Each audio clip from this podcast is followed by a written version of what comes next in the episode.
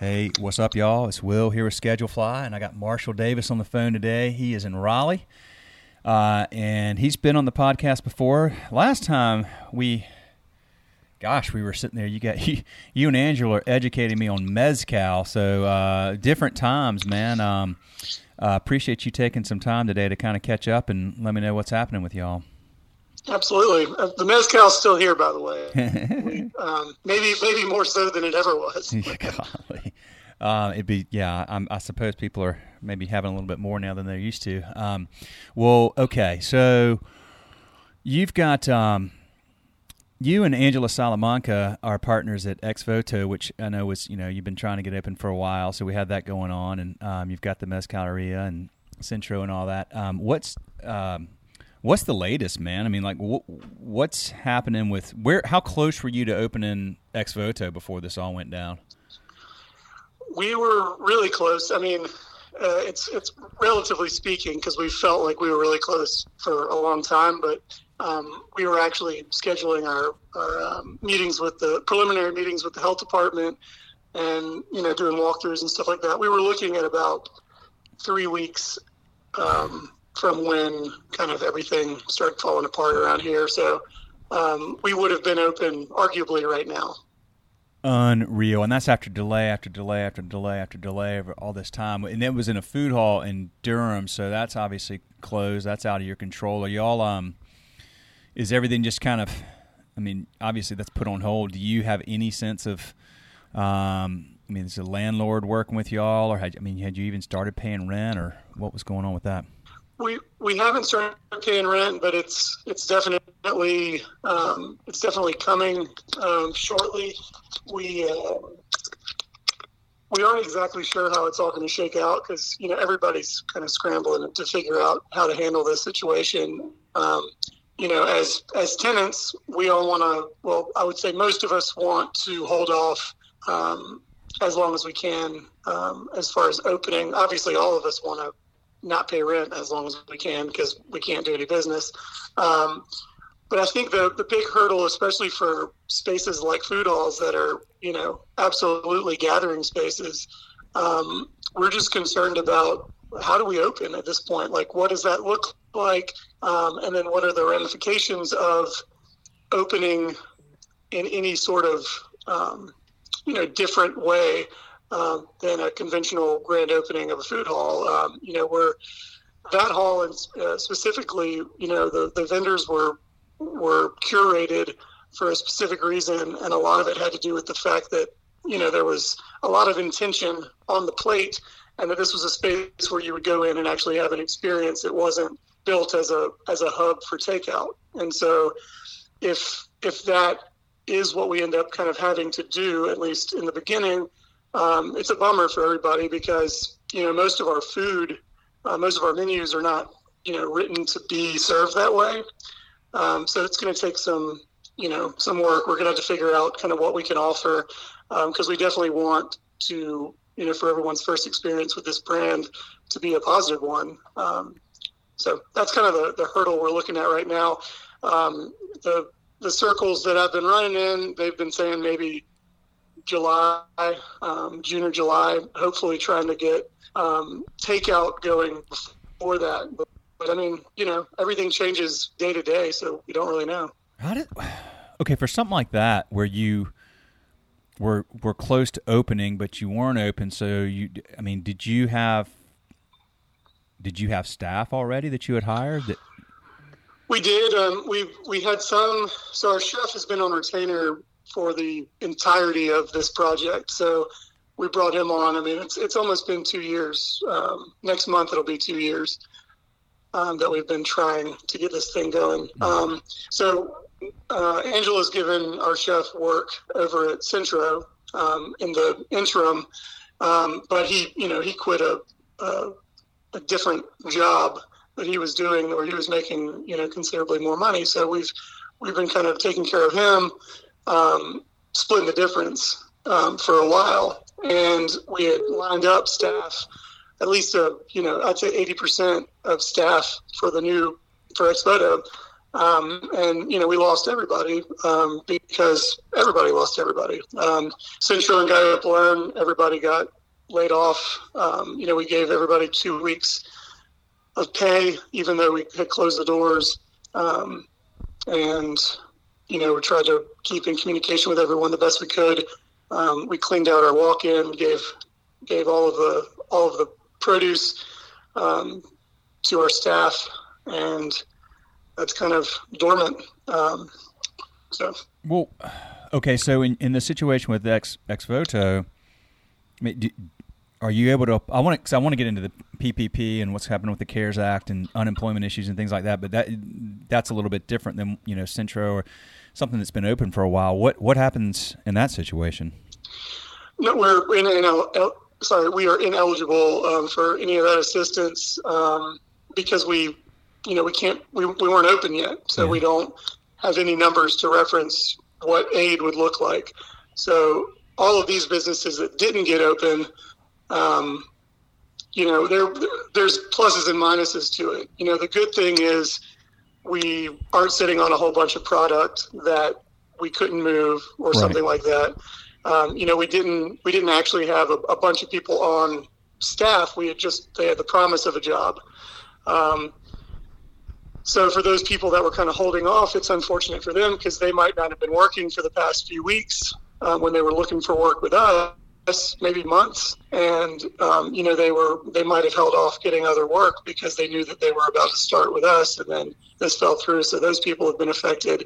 Um, you know we've we've reached out to the ones that you know continued contact to see if they were able to get unemployment um, through their previous work and some of them have, um, you know, at varying degrees. But you know, the whole unemployment thing here is is a, a nightmare right now. You know, it's they're overwhelmed, and most of our staff, um, or most of the people that I know in the industry, haven't gotten, you know, haven't started getting paid out yet. So there's a lot of uncertainty there. Oh, people. Uh, they, so they filed, but they haven't gotten paid yet.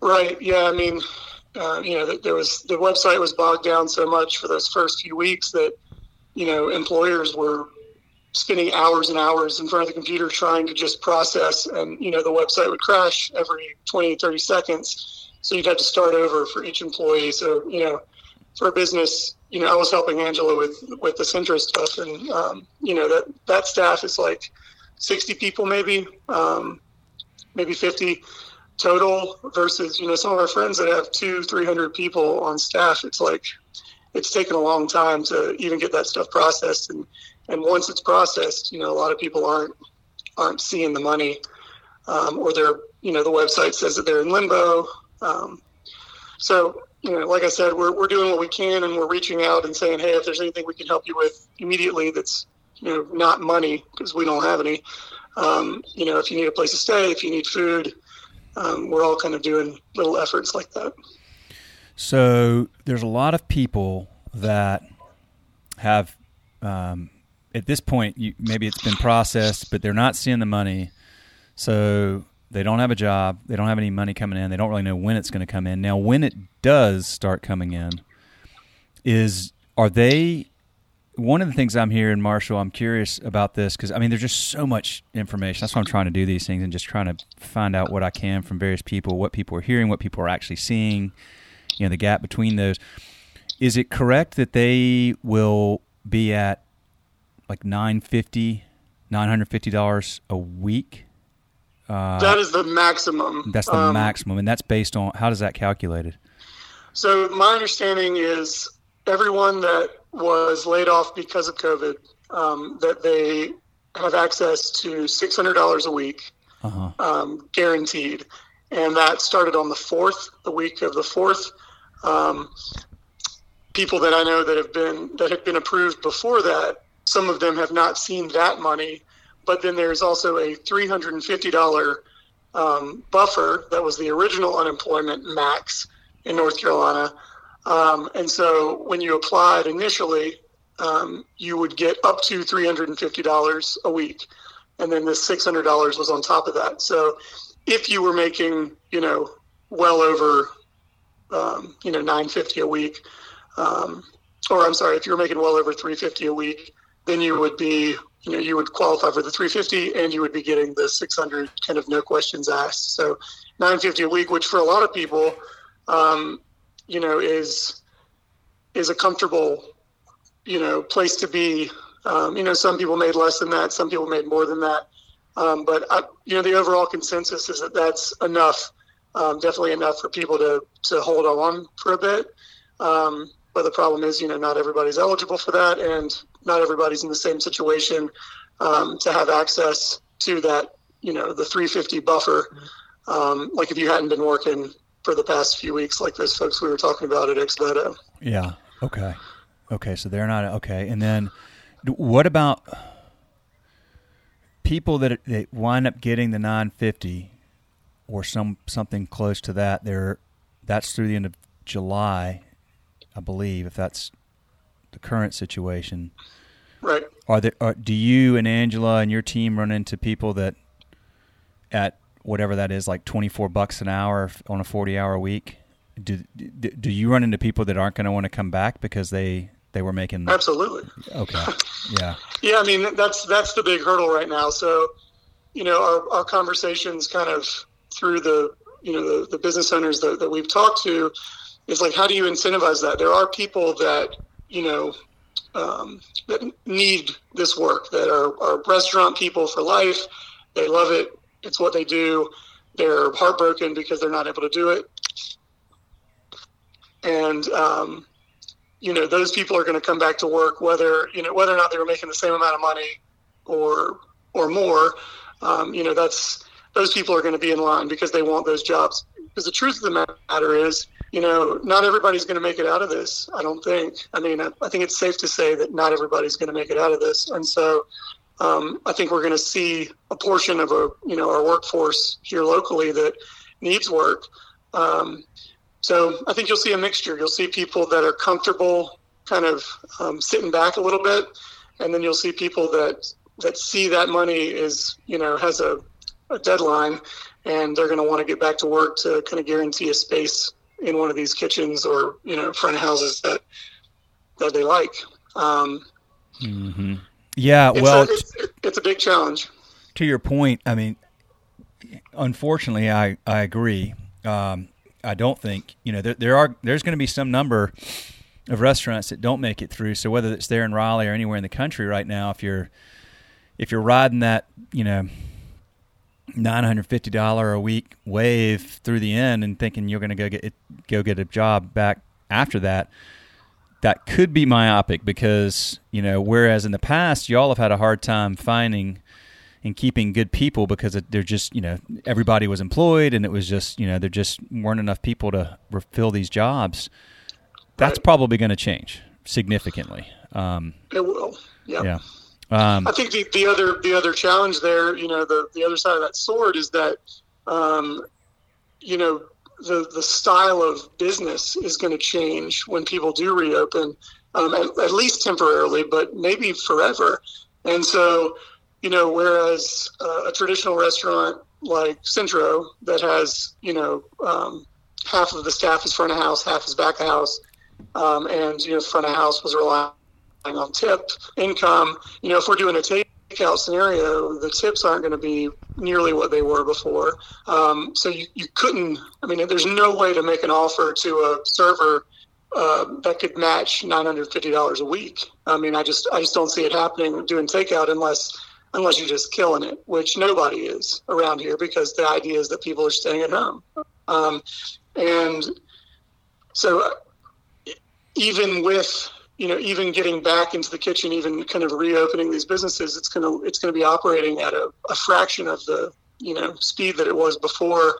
Um, so I think you'll get your your kitchen workers back first, um, and I think that most businesses will likely leverage their management in the front of house um, yeah. until they can staff up, um, which kind of leads you into the PPP loans and, and that kind of thing. It's, you know, it's, it's really tricky business and it's super risky um, for a lot of business owners to, to take out more, to go into more debt, um, especially when they know how hard it's going to be to restaff. Yeah, it's a tough one. It's a real tough one. Uh, you've got you're forced to close, and then the only way to really continue is to is to take out debt.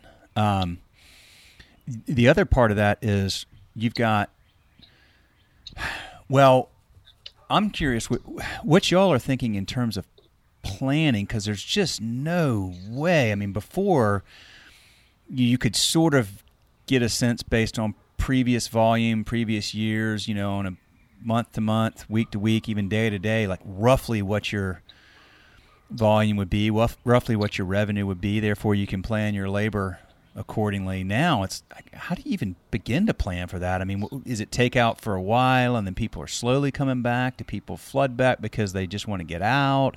There's just, I mean, what do y'all think? Like, I, I, I sit around and think about. I'm like, I can't even imagine having to think about that. What, what do you and Angela talk about when you kind of revisit your business plan? Because you're kind of having to start from scratch almost, aren't you? We are, and I mean, so we're literally like this. This week is kind of the the first week that we're starting to sit down and kind of put our heads together to really figure out a reopening. Um, for a while, we've been spending, you know, for the past few weeks, we've been spending it, you know, cleaning up. Um, and now it's time to look forward. So I think the obvious thing is, um, at least here, uh, you know, it's not it's not going to be a flood back. Uh, these they're not just going to say, okay, coast is clear, everybody back, yeah, back to normal. Um, you know, there's going to be limitations on on how many people can be in a space. I think we've heard the number of like 20% of your capacity thrown around, um, and for a you know for a lot of small businesses, mm. you know that's an impossible number to have. I mean, it's a silly number to have inside. I mean, that would be like 12 people at Centro, um, and you know, not sustainable. What's that? Not sustainable. Not sustainable at all. And so, um, you know, so most people, I think, are if, if they are if they have closed their doors, they're looking at the option of, of takeout as the first wave of reopening. Um, I think that for a lot of businesses, you have to reevaluate your menu for takeout, and you have to streamline, especially if you're a business like us that closed down completely. You know, now we've got to take the risk of bringing in product, so we need to be really wise about what we're bringing in and how we're utilizing it all. Um, so really, what we're doing is we're we're kind of looking at eight ingredients and then saying what can we do with these eight ingredients. Like we know that we need this, this, and this because this is what the people want here. These are our top sellers. How can we diversify that to make to flesh out a menu versus before? I mean, in, in the building um, we were we had four menus. We had a lunch menu, a dinner menu, a brunch menu, and the Gallo Pelon menu. Um, so I mean, that's a ton of stuff to prep. Which there's no way we're going to do that. It wouldn't be smart to to reopen like that. Um, mm-hmm. So more than likely, it would become one kind of collective menu, um, limited, and you know distilled down to the you know the top ten dishes that we do, um, something like that. Um, we're also looking at like a weekly subscription kind of thing, um, kind of seeing how people are enjoying being at home or enjoying cooking more. You know, maybe we can spark that and kind of um, beef up our takeout and to go offerings. So, you know, we're looking at doing like a weekly dinner thing where you could pay a, a subscription and pick up, you know, dinner for the family um, once a week or something like that. I mean, we're, we're throwing all sorts of ideas oh, around. Yeah um, and, and, you know, right now the weather's so nice and we've got that beautiful patio at Gallo and it's such a, a waste. And we would love to, to have guests out there. Um, so we're, we're also considering once, you know, some of these um, restrictions are lifted to maybe utilizing the space at Gallo during the day um, when it's normally not open and, you know, bringing guests in to have lunch on the patio if we're allowed to, things like that. Yeah, well, I love the subscription idea. Uh, that's really cool. I mean, one of the things, one of the, I mean, if you try, if you just try to find any kind of little silver linings that may come from this, it, you know, the, the being forced to get creative because of necessity could could result in something you never would have thought of or done before that winds up being, you know, a really successful idea. Um, something like a subscription is really cool. If you can sign up people that are paying on a you know recurring basis like that, you've got a little bit more of a predictable revenue stream. So, um, and y'all are y'all being you, Angela, your peers in Raleigh, your peers across the country that that own and run independent restaurants are a very, you know, collectively a very creative group. So I'm hearing all kinds of really, uh, just really fantastic ideas of things that y'all can do going forward. Who knows when we start testing them? Uh, but uh, I love the way that that y'all are, you know, trying to come up with things that are that are realistic. Because there's some folks I think that are, you know, unfortunately, I think that are thinking that things are going to go back, you know, to normal eh, sooner rather than later. I, I, I think that's a tough, tough path to to consider that. Right. I, I just it, I don't see any any reason to believe that right now for us. Um, you know, and and we're a very optimistic bunch. Um, you know, but we're we have to be realistic. And you know, our number one priority right now is getting people back to work. Um, and so, however we can do that on whatever scale, um, you know, we've got people that want to come back to work with us. I'm sure we'll lose some people. Um, you know, a lot. Some people that I talk to are, you know, reevaluating all sorts of things. Like they, they maybe want to go into a different line of work, or something like that. Um, or they've they've gotten jobs already in in other fields um, because you know there's a shortage of workers in grocery stores and sure. you know these big box shops and stuff like that. Um, so I've seen some people you know just pivot. Um, I'm a lifer, so we got to figure this out. Um, and I think that there are avenues. I think that the trouble is we you know we're so emotionally invested in our crew that we want everybody to come back to work. And I think that the truth is, it will be six months before we're able to, you know, bring back those type of numbers. Um, unless unless something you know miraculous happens and we're able to really like get you know, get back to our full capacity. Um, we just can't afford. I mean, doing a weekly subscription or doing takeout. I mean, you're still looking at a um, for many of us, looking at like a 60% decrease in sales, even with that stuff. Even so. with that, you're still at 60. Okay. Yeah. Um, what about, um, you can, and you can talk about your specific situation there in Raleigh, uh, or just what you're seeing generally. I, am curious how landlords are handling this. Uh, clearly, you know, y- y'all have got to be able to sustain some kind of a model to, to, you know, keep the space. And of course, if they're not being flexible, then who's going to fill all these spaces? I mean, there's hundreds of thousands of independent restaurants across the country, and of course, then the landlord's got to deal with the mortgage holder. I'm just, what are you seeing on that front, Marshall? So, so for us, uh, Angela owns the building. Ah, that's um, right. I forgot about that. She does. So yeah, we're we're fortunate in that. Yeah. Um, I mean, you know, she still owes herself. Yeah. Uh, you know, she's still paying for it, but you know, they've they've offered some, you know, some some banks around here and across the, the nation, you know, are offering you know interest only payments or um, you know a two or three month deferral and things like that, which help. Um, some landlords are completely forgiving and they're feeling generous and they know that kicking someone out in the middle of this, it's going to be impossible to, to fill that space. Um, some of the ones that are less thoughtful, maybe, um, we have heard of, you know, some landlords sticking it to people and saying they, they got to pay.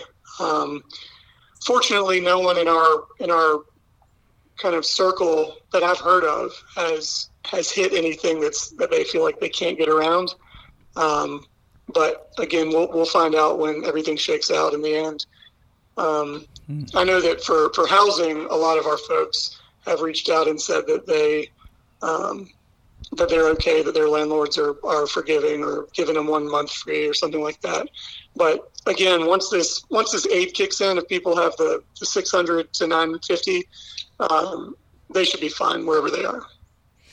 Um, how about the uh, the PPP process uh, in terms of you know I've heard a lot of different things about depending on you know if, maybe if you work with one of the large national banks, people have had a hard time even getting you know getting uh, approved or not even approved, having had a hard time even just getting the paperwork done. Some smaller community banks have been real helpful.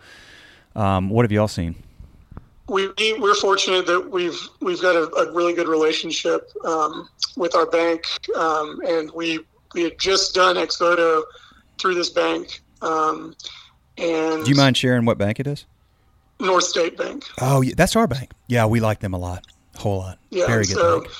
um, so we had we had done the loan for Exvoto through North State, um, and then we switched everything um, over Centro and Gallo Pelon. All of that stuff got switched over to North State. So you know we they owed us one. I mean, you know they they were looking out for us too, um, and so we've we've been approved, from my understanding. Um, but not without some headache. You know, um, there's there was things. It, it was a really convoluted application process. It was really difficult for people to get through, and you know, a lot of these small business loans are are you know just stacks and stacks of paperwork. They're so difficult and so dense. Yeah. Um, you know, especially for for you know restaurant people that aren't used to reading all the legal stuff like that. Um, and so we had a few snags in our in our first application, but from my understanding, um, everything's been corrected, and we've we've got the offer. Um, we still have to decide if it makes sense for us to take it, um, because there's still uncertainty about the forgiveness side of it. Um, it's just not clear, you know, exactly what you need um, to to get forgiven. And if we take on this this added debt, and then for some reason we hit a snag, um, you know, it, it could put us right back kind of where we were, um, which is which would not be a good thing, especially trying to open a brand new, you know, venture as well. Sure, sure. Okay, so you okay, so you've so you're still trying to make that decision. Um, and uh, okay, I think once they, I heard this morning that once they, did you get a PLP number? I guess you didn't if you haven't decided yet. No, I've, and and Angel is handling most of that. We Okay. haven't we haven't had our, our meetings yet today, so Okay. I'm not sure kind of where where things have landed.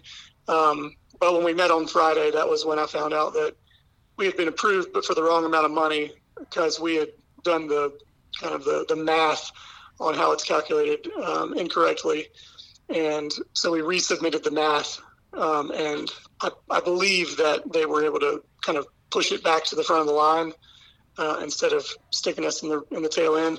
But we've got friends here in town um, who still haven't even gotten offered the paperwork to start the process from their banks. Um, a lot of people are having trouble.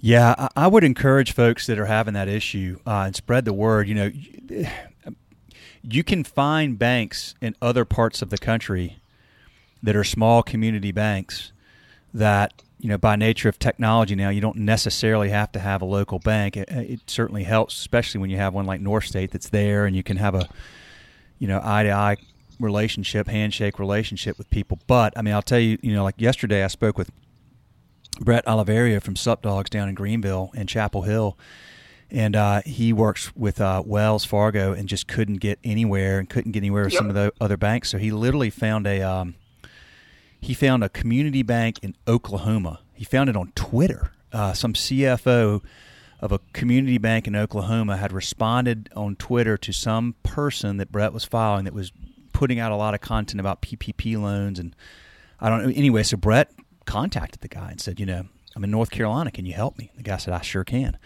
So uh, just for those of you that are, you know, kind of banging your head against the wall with your bank, you know, there's just look around. There's other opportunities out there, banks that are maybe not having to deal with as much volume that are smaller that, that may be able to help you.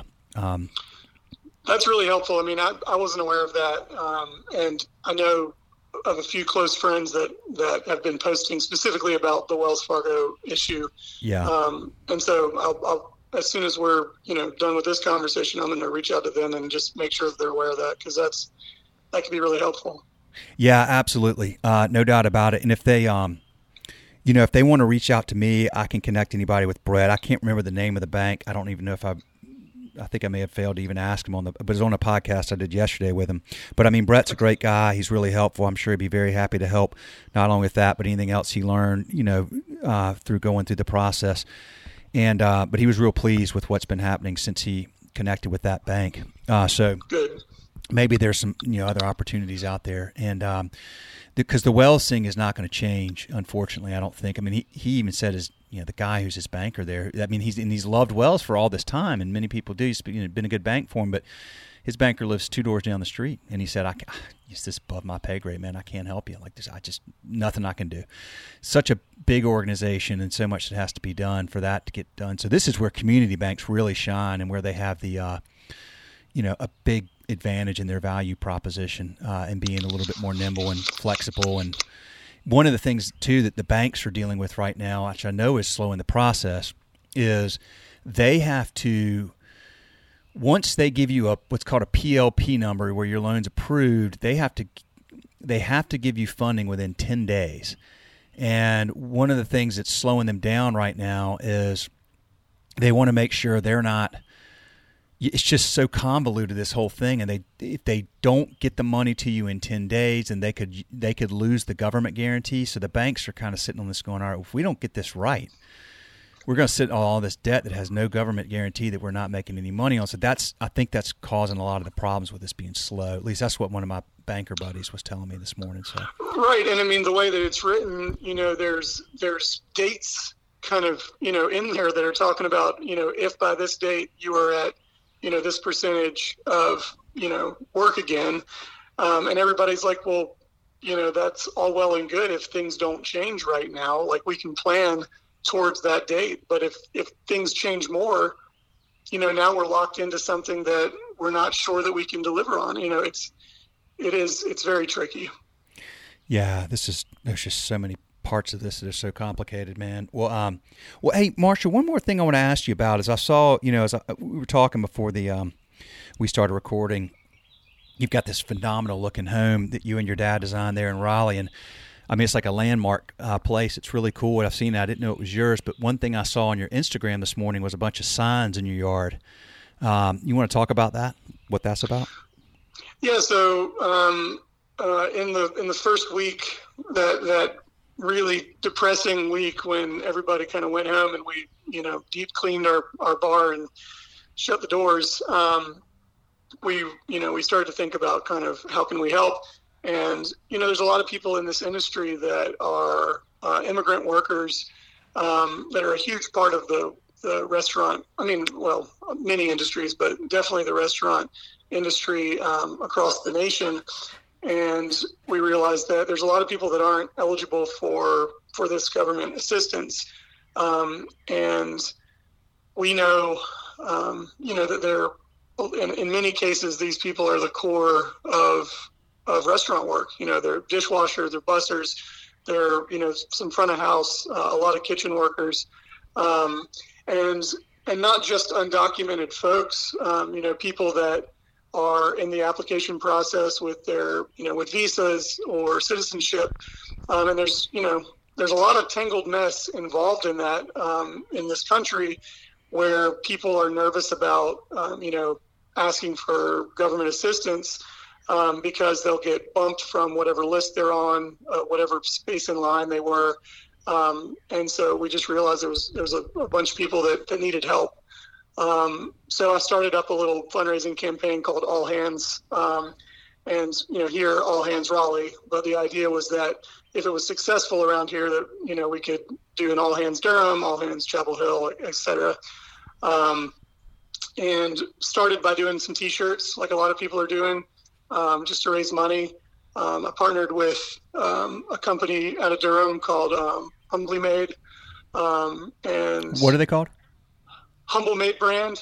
Humble. Okay, um, got it. Yeah, he's he's got a clothing line, really cool stuff, and he's a friend of a friend. And he said that he would, you know, print us the shirts at cost, so that we can, you know, retain as much as we can.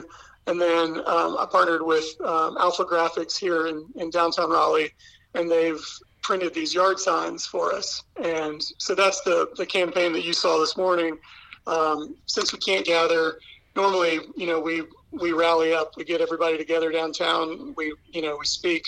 Um, but since we can't do that, um, I'm having people sponsor yard signs. And since I've got kind of a, a landmark house with a lot of traffic that goes by, um, the idea is to fill the yard like with hundreds of these signs. Um, and just draw more attention to the, the fundraising effort and see see if we can get some money. Um, there's a few outlets for it here in North Carolina. There's um, Siembra NC, um, and there's uh, El Pueblo. um, that are trying to work on uh, kind of whittling out the restaurant worker part of this. Um, those, those, institutions are already, those nonprofits are already, you know, um, connected to these communities, but not specifically in a restaurant way. Um, so they're working with me trying to figure out how to get this money allocated. Um, but yeah, we've we've had some good success so far, um, and the campaign will be running at least through the end of the month. So, uh, how do you, whatever amount of money you raise, how do you distribute that?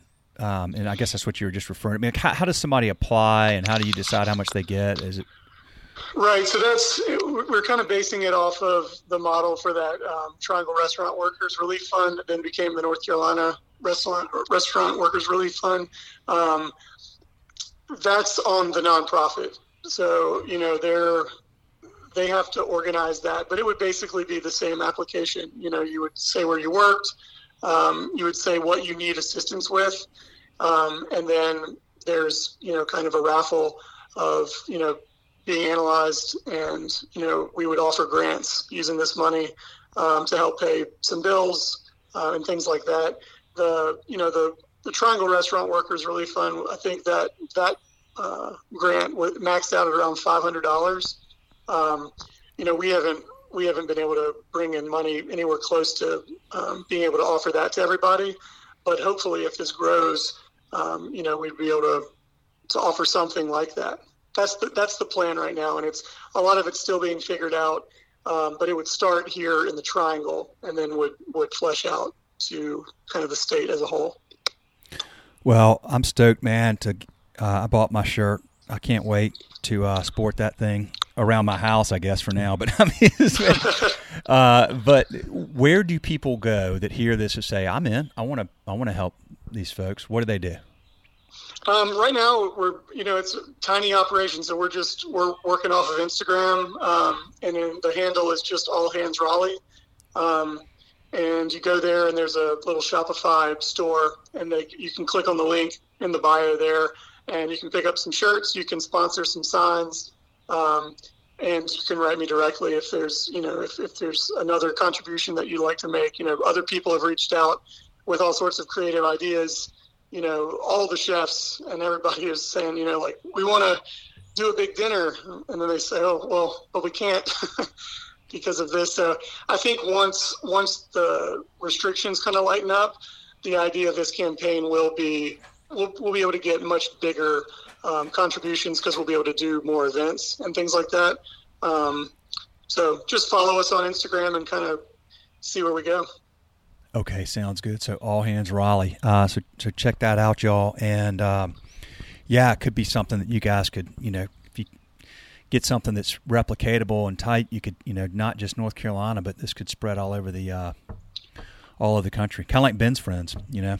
Um, exactly. I mean, there's there's some states have had, you know, they've had a lot more success with this, and they've been able to kind of fold in some of these folks um, into the general kind of relief efforts. Um, you know, the the North Carolina fund that was that was created.